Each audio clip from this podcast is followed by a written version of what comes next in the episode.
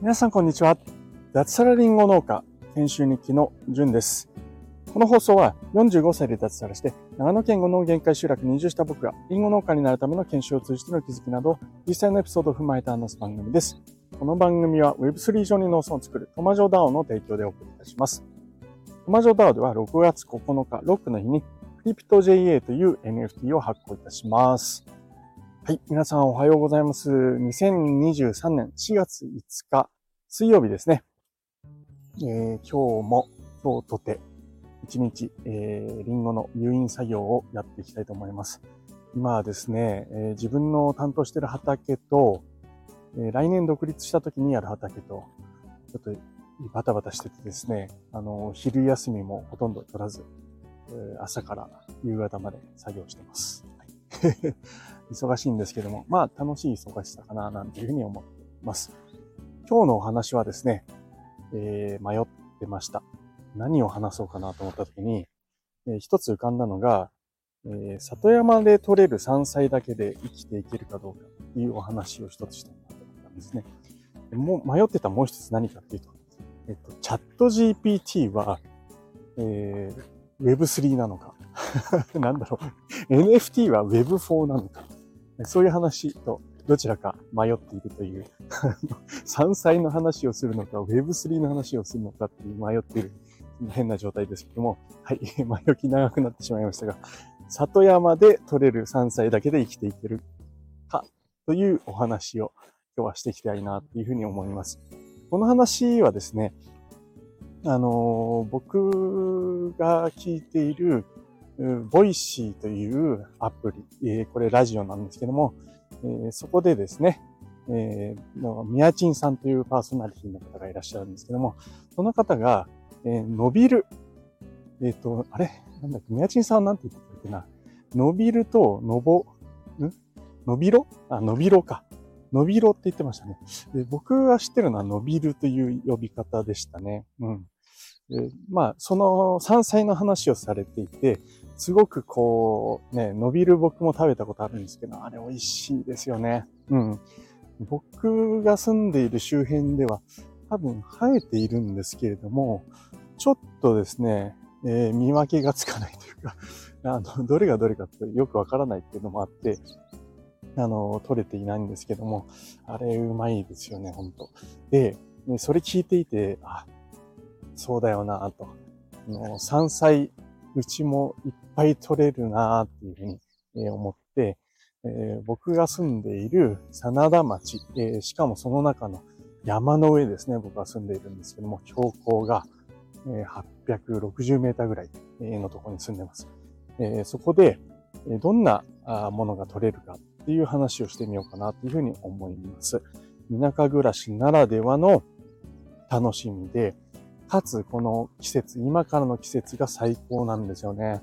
いろいろ取れます。で、もうすでに、えー、今ですね、吹きの塔ですね。吹きの塔は、うちの周辺ではなんかピークを過ぎたみたいです。はい。あの、先週までもう食べきれないぐらい、えー、抱えるぐらい、えー、食べて、取って食べてました。あの、なんだろう、30リッターかな ?20 リッターか。20リッターぐらい入るバケツに吹きの塔が満杯になるぐらい、えー、取ってきて あの、うちの、ね、えー、妻がなんか調理してました。吹き味噌作ったり、天ぷらにしたりですね。めちゃめちゃ美味しいですよね。あと、なんか前、池早さんが放送で言ってたんですよね。吹きの塔と豚肉を、えー、っとですね、油、何油？えっと、ごま油で炒めるとすごく美味しいっていう話をしていたんで、やってみたら本当にうまかったですね。はい。まあそんな感じで、あの、今は吹きの塔が取れてます。あと、セリですね。セリは、もうこれも本当取りきれないぐらいあります。あの、セリ鍋ってうまいですよね。あの、肉は、本当は鴨なのかな？鴨とセリを、なんか、えっと、お湯で煮て、昆布かな？昆布つゆかなんかで煮て、でそれをポン酢とかつけて食べる。あとでごま、ごまとかでつけても美味しいのかな？えそんなのもあったりするんですけれども、あのすごくセリも大量に取れますね。うん。処理が結構大変なんですけれどもね、あの、泥を洗い落としたり。まあなんですけど、めちゃくちゃ美味しいですよね。あれは本当にすごく、スーパーとかで買うと高いと思うんですけれども、あの、それが、あそこら中に生えてます。えー、はい。で、あと、もう、もう、ほんと多いんですよ。他にもですね、とりあえずバーってあげてみますか。あの、まあ、言った、えー、吹きの塔の他に、吹きの塔終わったら今度そこがね、取りきれなかったものも多分いっぱい出てきて、それが吹きになりますね。あの、吹きが生えてきて葉っぱが出てきて、はい、吹き。えー、そして今言ったセリ。あとは、うど。うどもこれから出てきますね。で、ゼンマイ、わらび、えー、タケノコ、タラの芽、こし油、よもぎ。ここら辺が取れます。これ全部大体取って食べてますかね。よもぎは食べてないかな。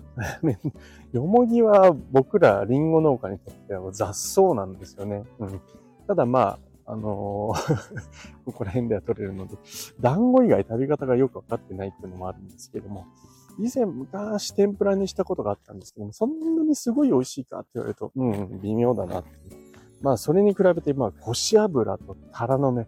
これはめちゃくちゃ美味しいですよね。スーパーとかでなんか一箱、ちっちゃいパックに、なんか3つか4つ入って300円とか400円しますよね。うん。ここら辺は取り放題です。はい。あと、タケノコはですね、もう、去年は近所さんにももらって、処理しきれなくて、あの、米ぬかが足りないみたいになりましたね。何本茹でたんだろう？ちょっと覚えてないぐらい茹でて。ただ、タケノコは助かりますね。あの、一回茹でて、水につけて冷蔵庫入れておくと、だいぶ日持ちするので、あの、去年は、タケノコ尽くしっていう感じで、えー、なんか食事しましたね。タケノコの天ぷらに、タケノコご飯、タケノコの味噌汁、えー、タケノコの刺身、えー、そして、なんだ、なんかタケノコ炒めたのと、あ、タケノコの炭火焼き、えー、そんな感じで、タケノコ尽くし定食、定食じゃないな、解析かな。うん。そんなのをやった記憶が、えー、あります。うん。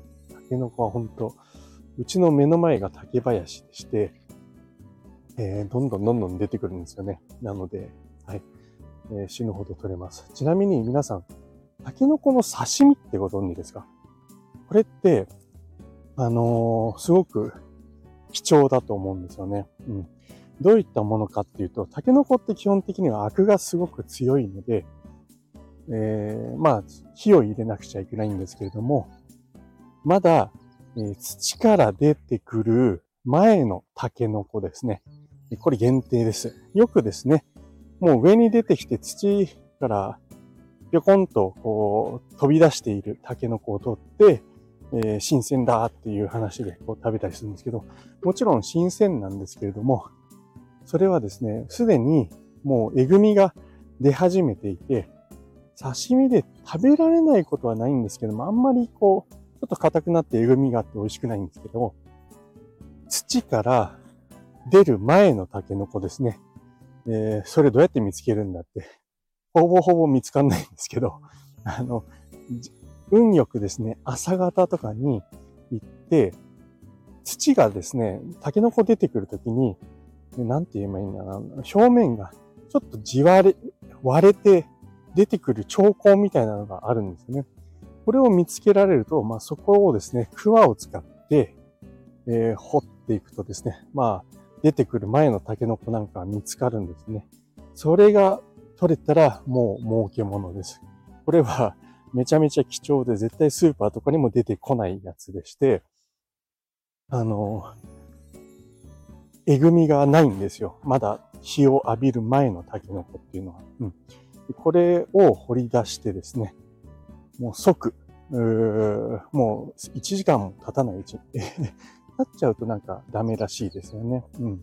え倍美味しんぼなんですけれども それをですね、すぐ皮を剥いて、えー、薄切りにして、え、刺身醤油で食べる。めちゃくちゃこれ美味しいんですよ。うん。タケノコの刺身。え、これは、えー、発送してしまうともちろん時間が経ってしまうので、もうまさにここにいないと食べられないという。しかも、ここにいても、そのタケノコを土から出てくる前のタケノコを見つけるっていうのがめちゃくちゃ難しいというか、普通素人じゃ見つからないらしいですね。うん、僕たまたま2回だけ見つけたことあるんですけども、去年。うん、基本的には見つからないんですよね。うんえー、なんか、タケノコを取る、そのプロの人は、なんか地面見ただけでわかるらしいんですけれども、まあ、そう、そんな方はほとんどいませんので、はい。超レアな、その、タケノコの刺身。えー、もしかしたらですね、どうだろう。うん、今、うちはですね、まだぐっちゃぐちゃで、なかなか人様を家にあげることすらできないような状況で止めるなんていうのは、えー、まだまだ先なんですけども、来年以降、こう、落ち着いてきてですね、えー、泊まれるようになってくるといいな、なんて、そういうふうに、えー、設備を改造したり、家の中を片付けたりしたいんですけども、まあ、あの、来年以降ですね、遊びに来た方で、運が良ければ、もしかしたら、その、タケノコの刺身、えー、食べられるかと思いますので、はい、えー、先々のちっちゃな夢ですね。えー、僕の家で、えー、僕、なんだろう、えっ、ー、と、会員制、えー、バー そう倉庫に、えー、作ろうと思ってるんですね。うん。あの友達とか仲間だけが使えるようなものも作ろうと思ってますので、まあそんなところにですね、友達が遊びに来た時に、この時期、もうちょっと先ですかね、4月の中旬から下旬ぐらいに運が良ければ、えー、タケノコの刺身もご馳走できるかなっていうふうに、思います。まあ、それ以外の山菜につきましては、先ほど言ったものは、普通に余裕で取れますので、まあそんなもので、えー、おもてなしとかできたら、えー、面白いのかななんていうふうに、えー、妄想しております。あとですね、これ山菜ではないんですけども、うちの近くにはですね、クレソンもほぼほぼ自生していたり、あとですね、え僕の義理のおじいちゃんが、えー、湧き水が流れているところに整備してですね、わさび畑。まあ畑というほど大げさなもんじゃないんですけども、わさびなんかも取れたりしますね。これはまあ夏にかけてかな。はい、取れたり、あと柿とかプルーンとか桃、梅、あとビワ、そんなものも取れたりしますので、はい、えー、なんかあってですね、食べ物に困ったとしてもここにいれば生きていくことはできるのかな？えー、冬場はちょっとね、なんか干したりして取っておかないとダメなんですけども、今は、えー、春ですね。えー、ということで、ここでは食欲の春かな。そんな感じなんですけれども、はい、生きていくことできるかな、なんていうふうに、えー、思っております。思ったことと違う方向に話が、特にタケノコについて熱く語っちゃったんですけども、はい。え、里山で採れる山菜だけで生きていけるかということで生きていけると思います。というお話でした。はい。えー、最後まで聞いていただきましてありがとうございました。それでは今日も一日楽しくやっていきましょう。じゅんでした。ではでは。